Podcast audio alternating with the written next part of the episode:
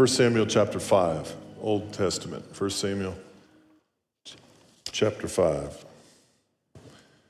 Talking about the uh, quintessence of God. What is that? Quintessence. Cool word, you got to use it more often. We got to resurrect this word. The true nature of, the fullness of God. What is God's quintessence?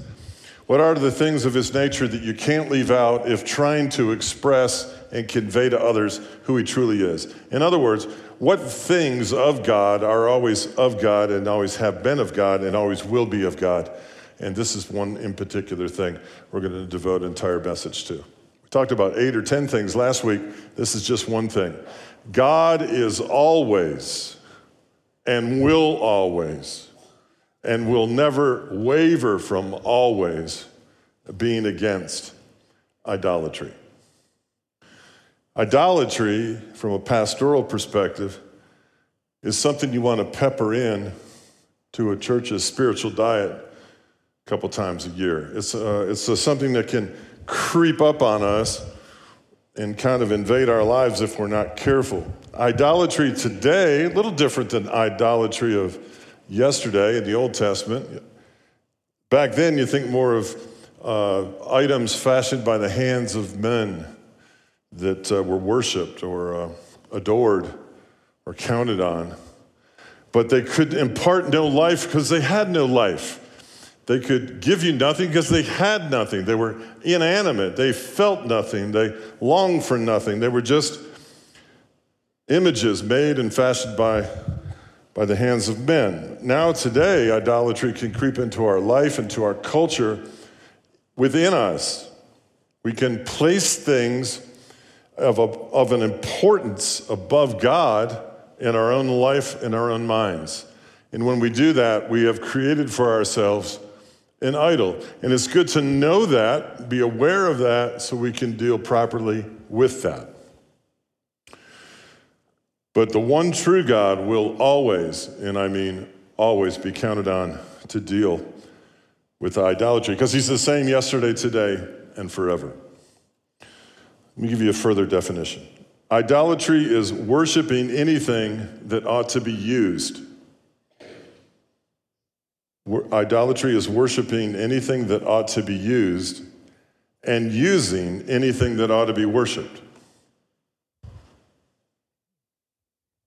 Well, you can use God. God should be worshiped, but we can use him. You can uh, seek to manipulate him. You can interact with him in such a way where you know he, he needs to be depended on for certain things, but you, in no way, shape, or form, have any intention of complying with the rest of who he is. You're only appealing to one part of him. You are using God when he should be worshiped, or we're worshiping things in our life that should be used by us, not own us. And this is important. It's particularly important in this cultural moment that we live in now. Something captures our heart and our affections other than our Lord. That's idolatry. I'll give you an example. Planning a wedding. What a phenomenon this is. Planning a wedding I have done many weddings, and I don't think this is the case very often, but I can see how a wedding would become more important to someone than the person they're actually marrying. Some people actually, I'll give you another internal idol. Some people marry, initially anyway, they marry the concept of marriage. They marry the institution of marriage. They marry the ideo- uh, ideology of marriage. They, they marry the fantasy of what marriage will be like, only to find out that so and so came with it. He's part of the package, like on a daily basis. And boy, when you come to that awareness, we can, we can uh, our affections can be given to something good, even, but to such an extreme, it, it takes a th- uh, priority over other things that are good or it causes us to not even deal with the best of the good, which is Christ Himself. We have to be aware of this. And there are different idols in our culture actively at work right now. that seek to ruin our lives if we allow them. All right, so 1 Samuel chapter 5, here's, here's what happened. Uh, if you go left one page, basically the Israelites got absolutely waylaid in a war. Thousands of them died. And the ark of God was taken from the Israelites, and the Philistines now have it. Philistines, by the way, is an early derivative of the word Palestinian, okay? Same group of people. So imagine today the Palestinians have the Ark of God, and the Israelites have been in a bad war. And they take the Ark of the Covenant of God and they put it next to their idol, Dagon. They worship an idol called Dagon. And in Dagon's temple, they placed the Ark of the Covenant. And that's what we're going to read about here right now. Then the Philistines took the ark of God and brought it from Ebenezer to Ashdod. When the Philistines took the ark of God, they brought it into the house of Dagon and set it by Dagon. And when the people of Ashdod arose early in the morning, there was Dagon, fallen on its face to the earth before the ark of the Lord. Whoa. Good morning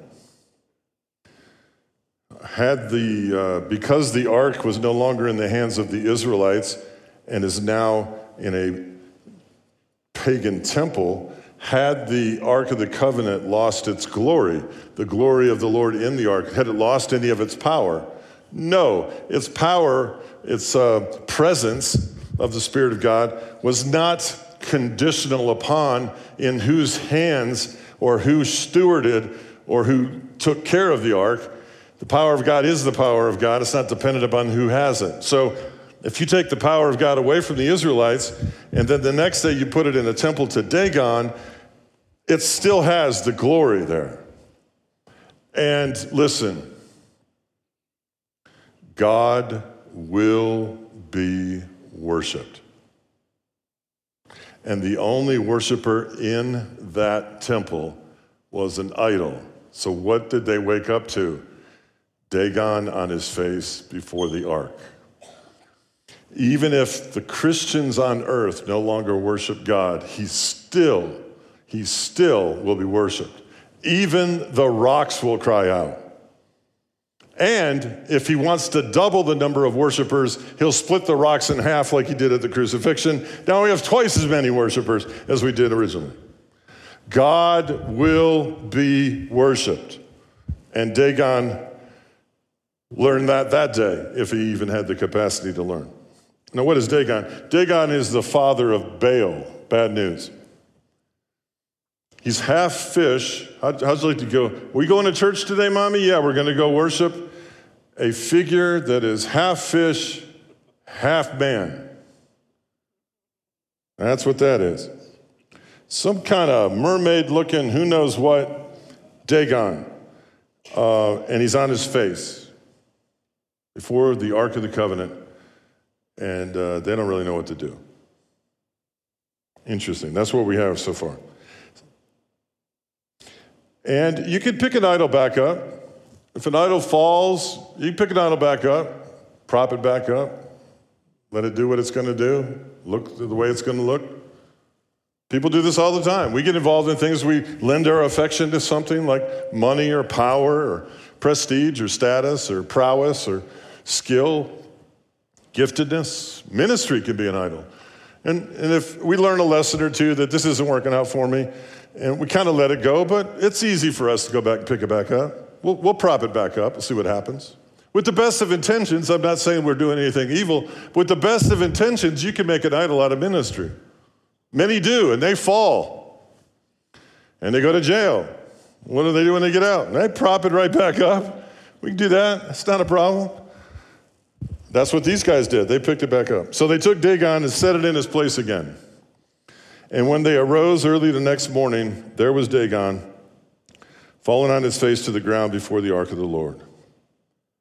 We not only have the ability to pick it back up and prop it, we have the willingness and the desire and the ambition at times to do it. Now, listen to this the head of Dagon, I guess we're looking at a cold fish head at this point and both the palms of its hands, so it has fins and hands, were broken off on the threshold. This is the second time. And Dagon's torso was, was the only thing left, was left of it. You have the torso of a large, inanimate, handless, headless fishman. The Lord will continue to keep idols out of our minds and behavior, and He'll keep taking idols away from us to whatever extent it takes for us to finally learn I have to denounce, renounce my affection and worship of that particular area of my life over and above Jesus Christ. Your idol will get smaller and smaller and smaller more difficult to prop up in more pieces than it finally started if you continue to prop back up and hold on to this for dear life to this area of your life that gives you a sense of importance and purpose and meaning this is the quintessence of god this is what he does and some of you are looking at me like what in the world is this guy talking about well when you feel like getting up in about five minutes don't because we're going to get real specific. Not only will he take these idols and break them to pieces, he will paralyze them. He will render them useless. If they have become our identity, he will dismantle them one solitary piece at a time.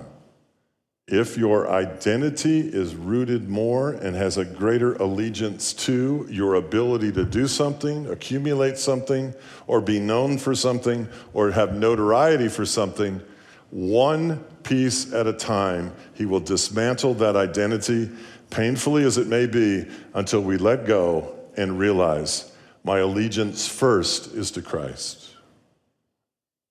And he does not play. It's a battle we will not win. They wanted to believe it was an accident that this thing fell over the first time, the second time. There are no accidents when it comes to idolatry. God will dismantle what God will dismantle. And he will use, this is important, any legal means of doing so. He's not going to steal an idol. He's not going to carry it off the, in the night and take it. Our God doesn't sin.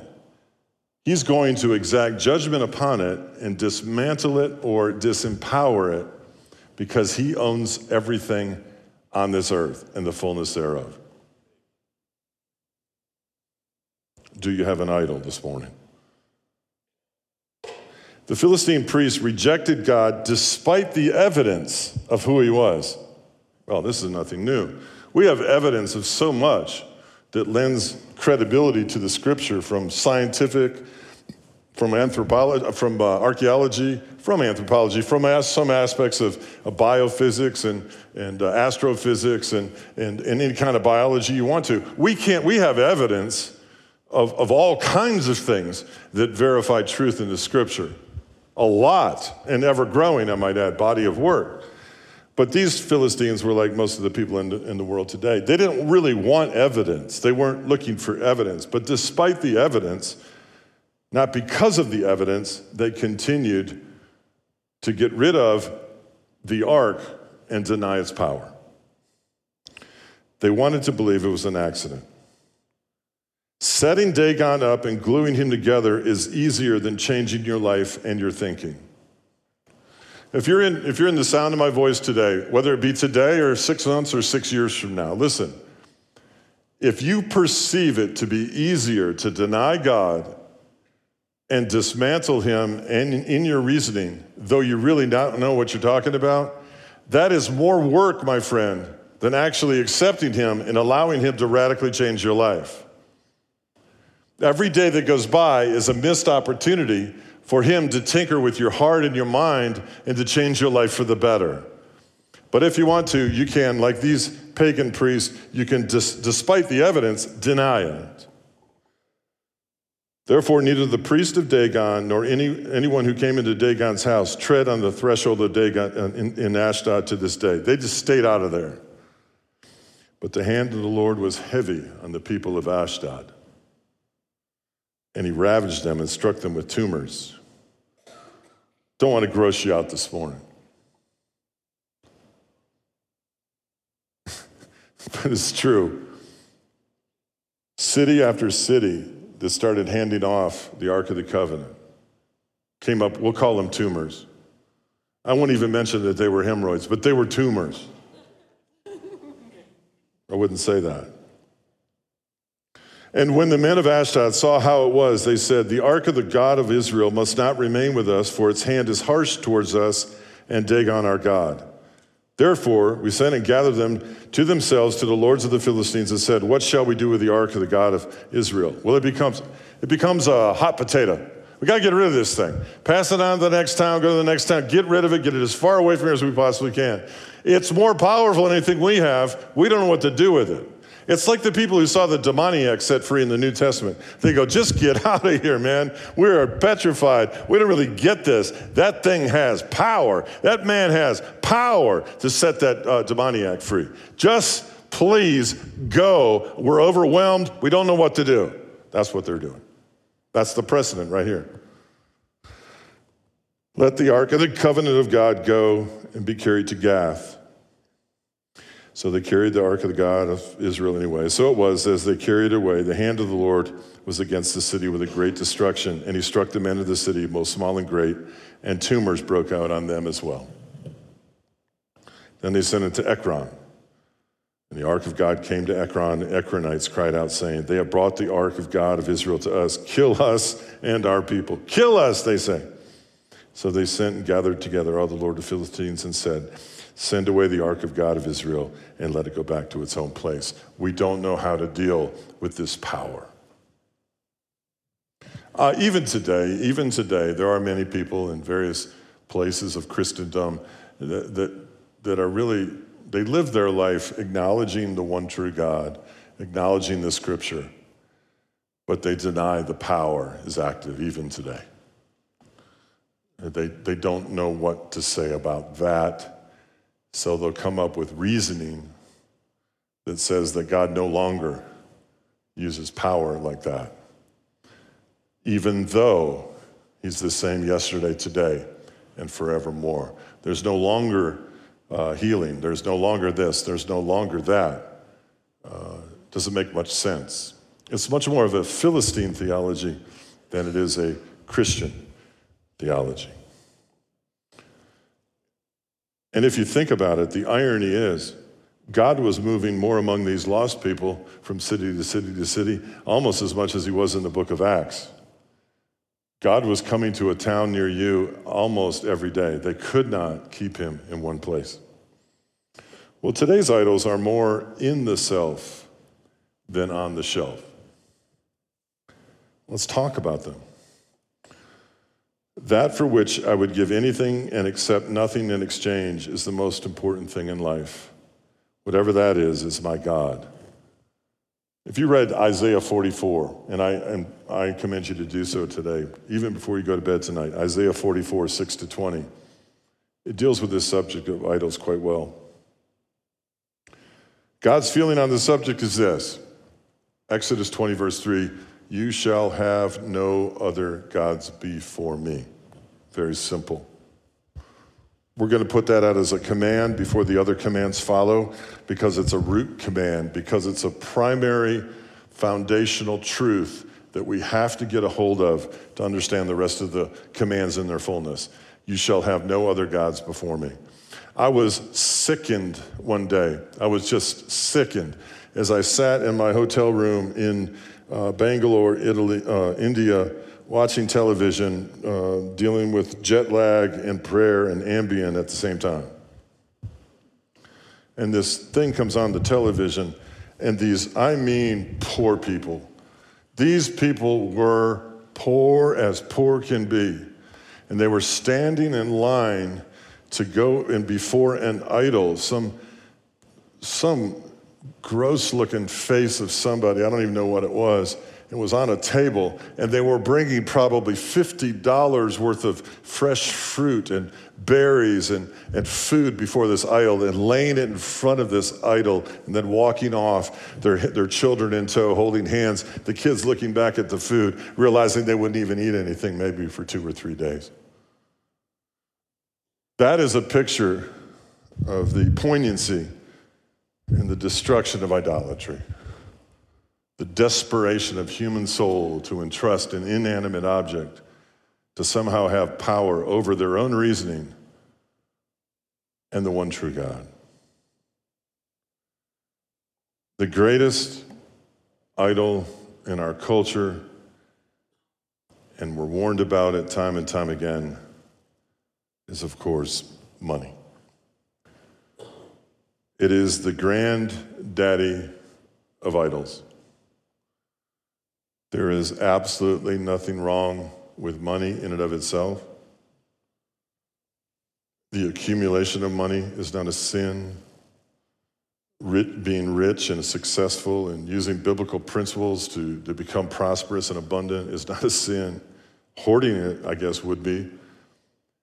But it comes down to this verse right here 1 Timothy 6 and 10. For the love of money is a root of all kinds of evil.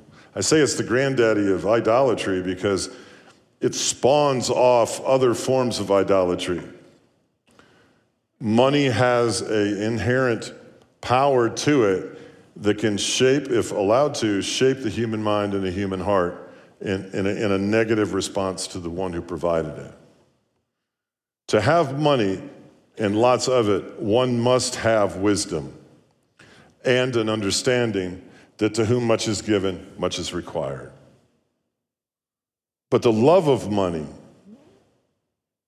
the, the longing for, the need for, to complete oneself at times or to be of value is based on the value that you've accumulated is idolatry. And it's, it's a root of all kinds of evil. It's beneath the surface as a root and it's hard to see. But above the surface, you'll get all kinds of things like pride and arrogance and judgment against others. You'll get, you'll get all kinds of things spawned from this wicked love of money. It's the grand poobah of them all, for which some have strayed from the faith even, and in their greediness and pierced themselves through many sorrows. If someone had a great importance placed on their net worth, the accumulation of money, to be known for having money, to be known for being rich, to, to take too much from that notoriety and fame and complete themselves and define themselves by having it and having a lot of it, and are preoccupied with the amount that's been accumulated, and to define themselves by its, its amount, its net worth that person right there has a love of money. And God will take that idol and it will fall over and it will bow before him. Because God's less interested in the money and more interested in the corrupted heart who needs it. He wants the corrupted heart to worship him. Uh, I've seen this many times. I've seen it in my own life. I, as you, I told you before, as a young 20 something kid, I could, I was a finance manager and a car salesman. And I forgive me if I ever sold you a car. well, I left that whole life and uh, I got saved. And I had, I had left it. I, and there was a period of time where I didn't know what I was going to do to provide for my family after I got married. And I, I tried to revisit the industry just to make some money for a couple of months. And I, I could sell 15, 20 cars a month. I was pretty good at it.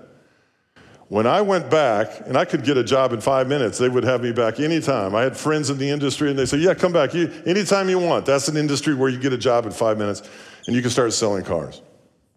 I went back, I couldn't give a car away. I couldn't sell a car. I couldn't give one away on a game show. I couldn't discount it enough. I couldn't, no way I was going to sell a car. God had kept me from selling cars.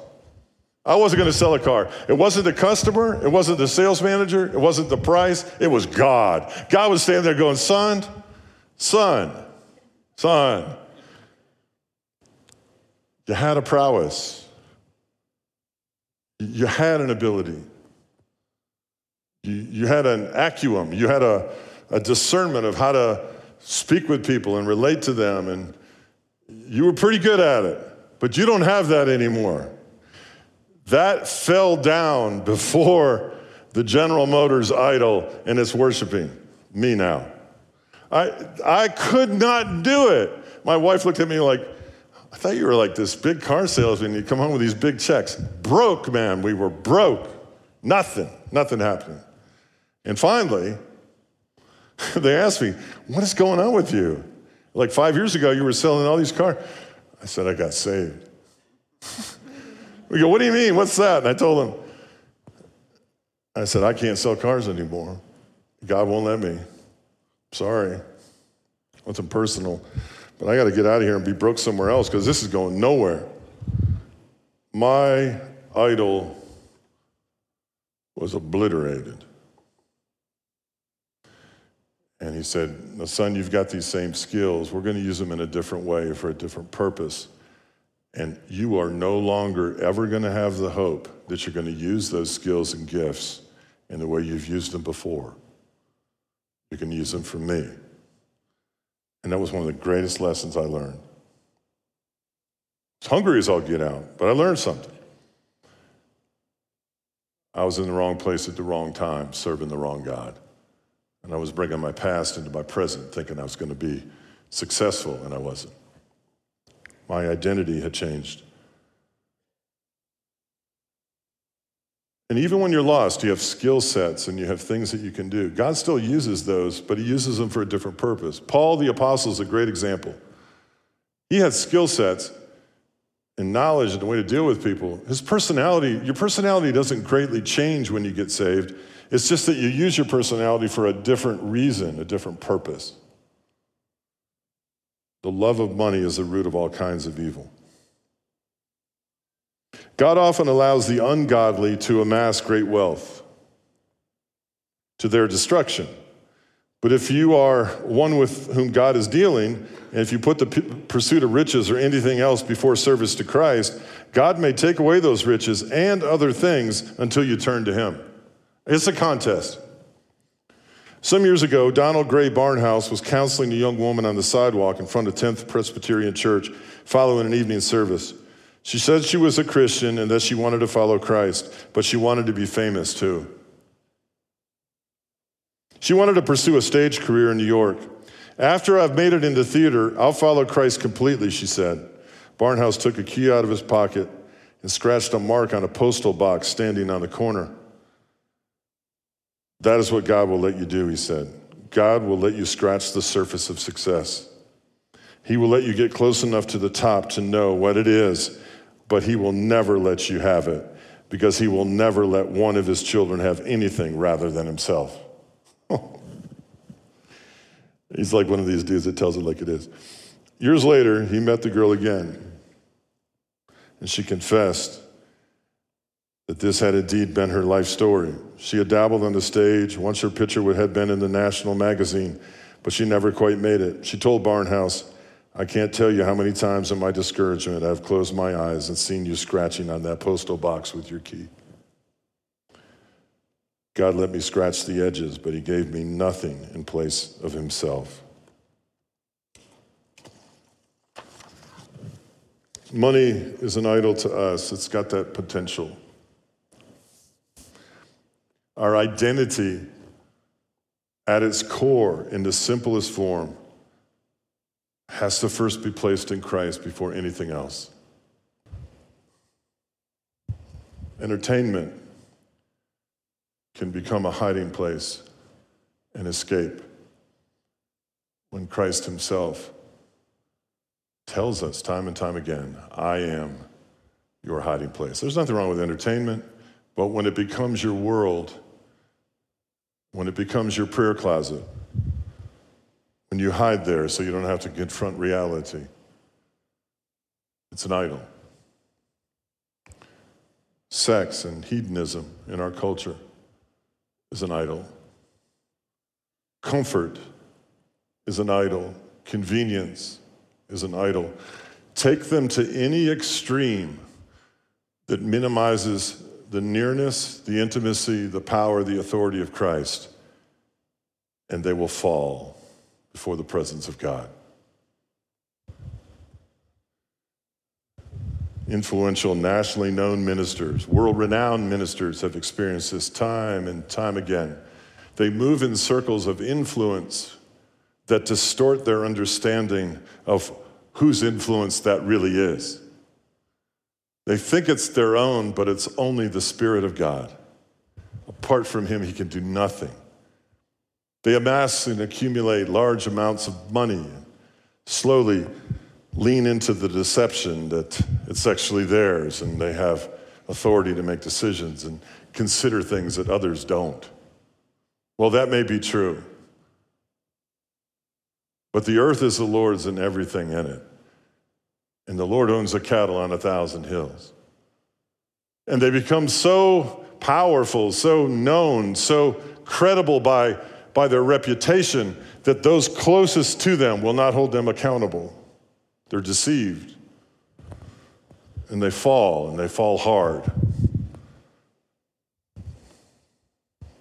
And their idolatry shames the body. And here we are again, having to come back from a discredited loss such as that. It's idolatry. We must look out for fame and prowess and ability and success ideologies that are distorted. And we must remain humble and simple, independent, and at times needy. Where do you spend your time? And where do you spend too much of your time?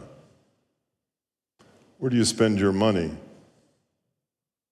Where do you get your joy? Where do you get too much of your joy?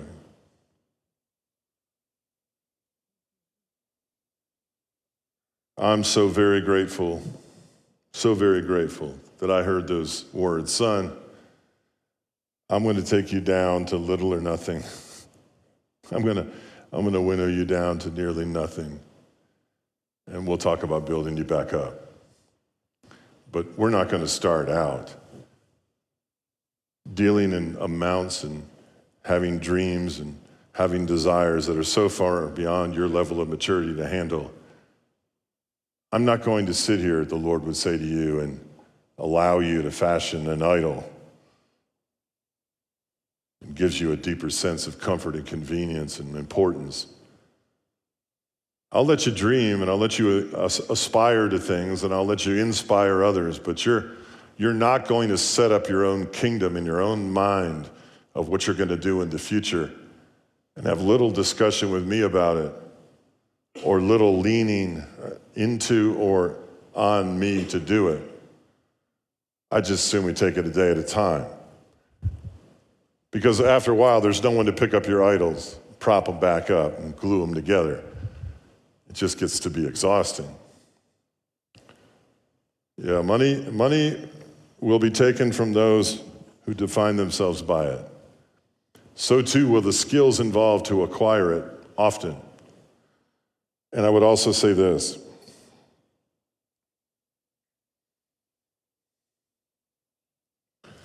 you and I need to live one solitary day at a time. Humble, simple, mindful of the fact that every now and again we need to use the word Lord a little more often than we probably do, and Master probably a whole lot more often than we ever do. It's a reminder. We were bought. We are owned. We have a Lord. And that doesn't mean we can't walk in abundance and incredible joy and purpose and enjoy this life in so many incredible ways.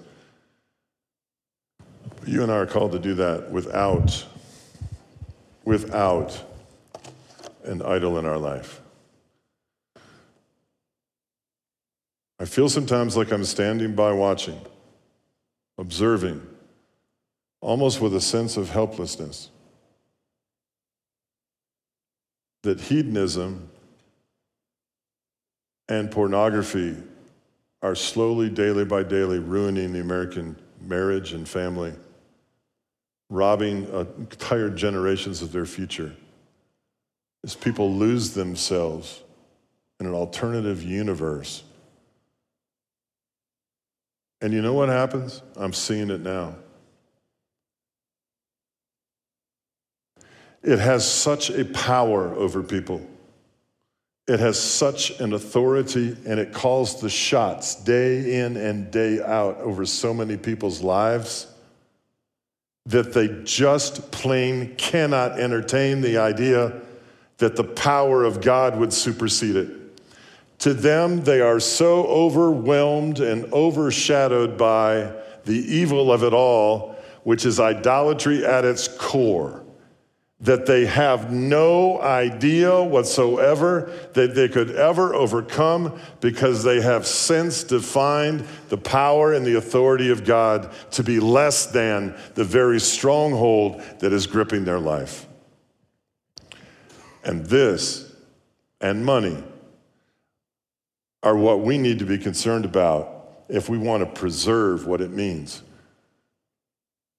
to live in the power and the authority of Jesus Christ in this country. Slice that any way you want to. The enemy has showed its ugly head, and those who are imprisoned by it have little to no hope that they'll ever get out from under it because they've underestimated the power of God. They make efforts on their own and prop up their idols day in and day out, thinking that somehow or another I don't know how it's going to happen, but I'm going to get free. And it is one of the most trying things a minister of the gospel can do with a parishioner or a person in a community is to sit down and somehow try to get another day of them listening, just another day at a time, to where I can actually figure out how I'm going to overcome this. There has to be some hope somewhere.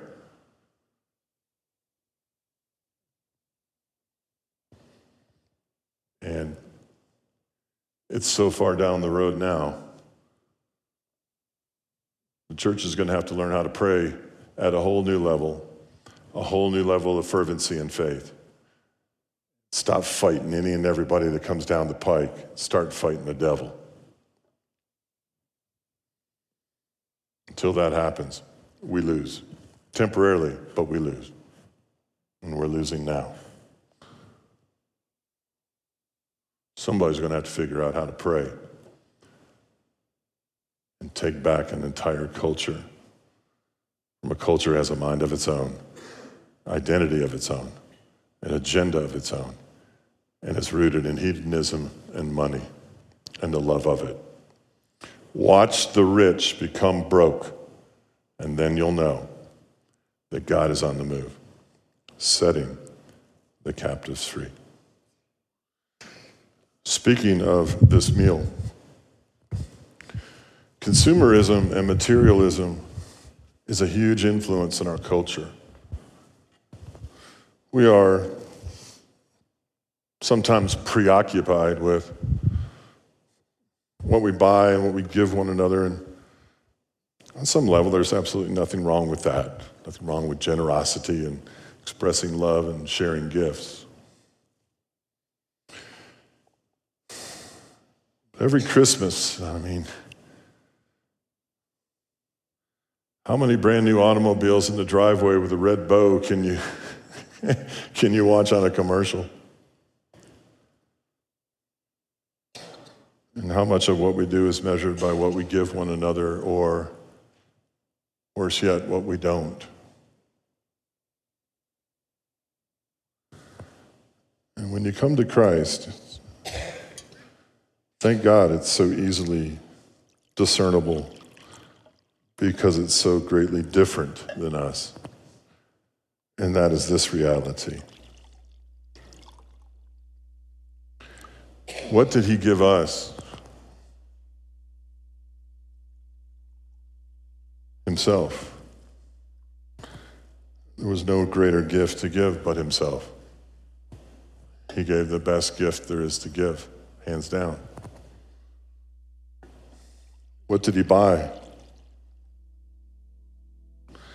He didn't buy anything to give us. He bought us. The greatest thing he could buy. He gave us the greatest gift he could give us and he bought the greatest gift he could purchase. And he purchased the greatest gift he could purchase with the greatest currency the blood of the Lamb. Perfect.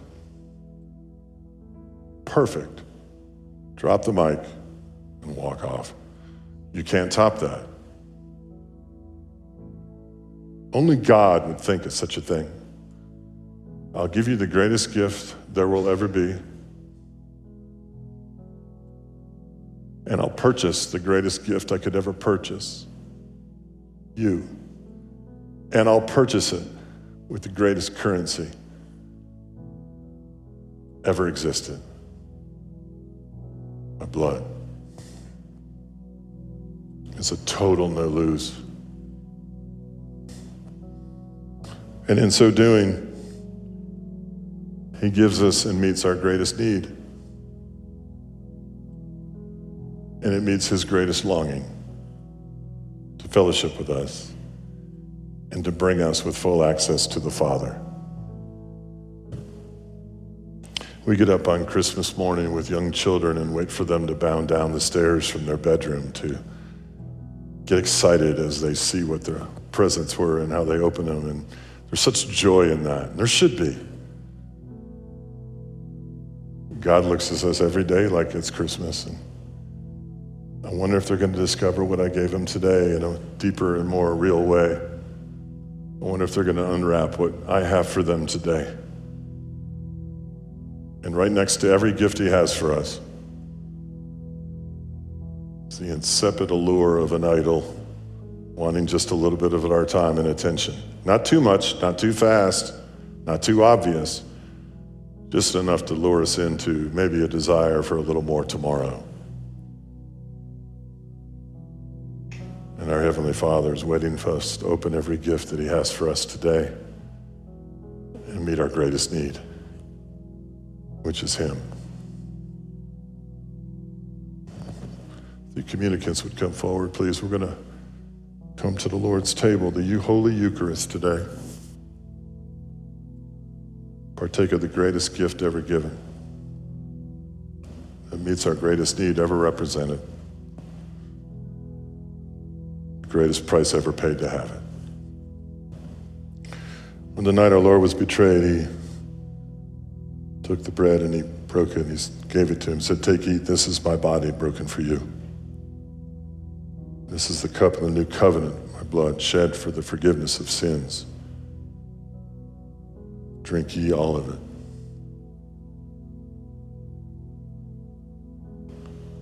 There's two things that you're going to hear in your ears and in your heart if you're a follower of Jesus Christ. One is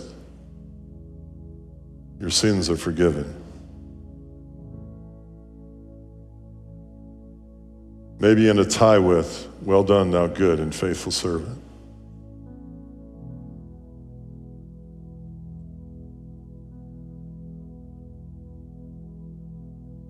Friends, stay faithful. Stay faithful. Pursue Him. Seek Him. Seek His kingdom. And all that is pure and holy, righteous and praiseworthy and perfect. All that is admirable, noble, and true, praise Him, worship Him, seek Him.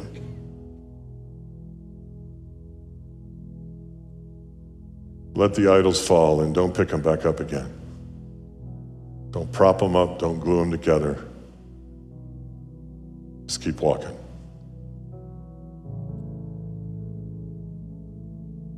Come to the table of the Lord, examine yourself, enjoy the innocence of leaving the table. Count your blessings.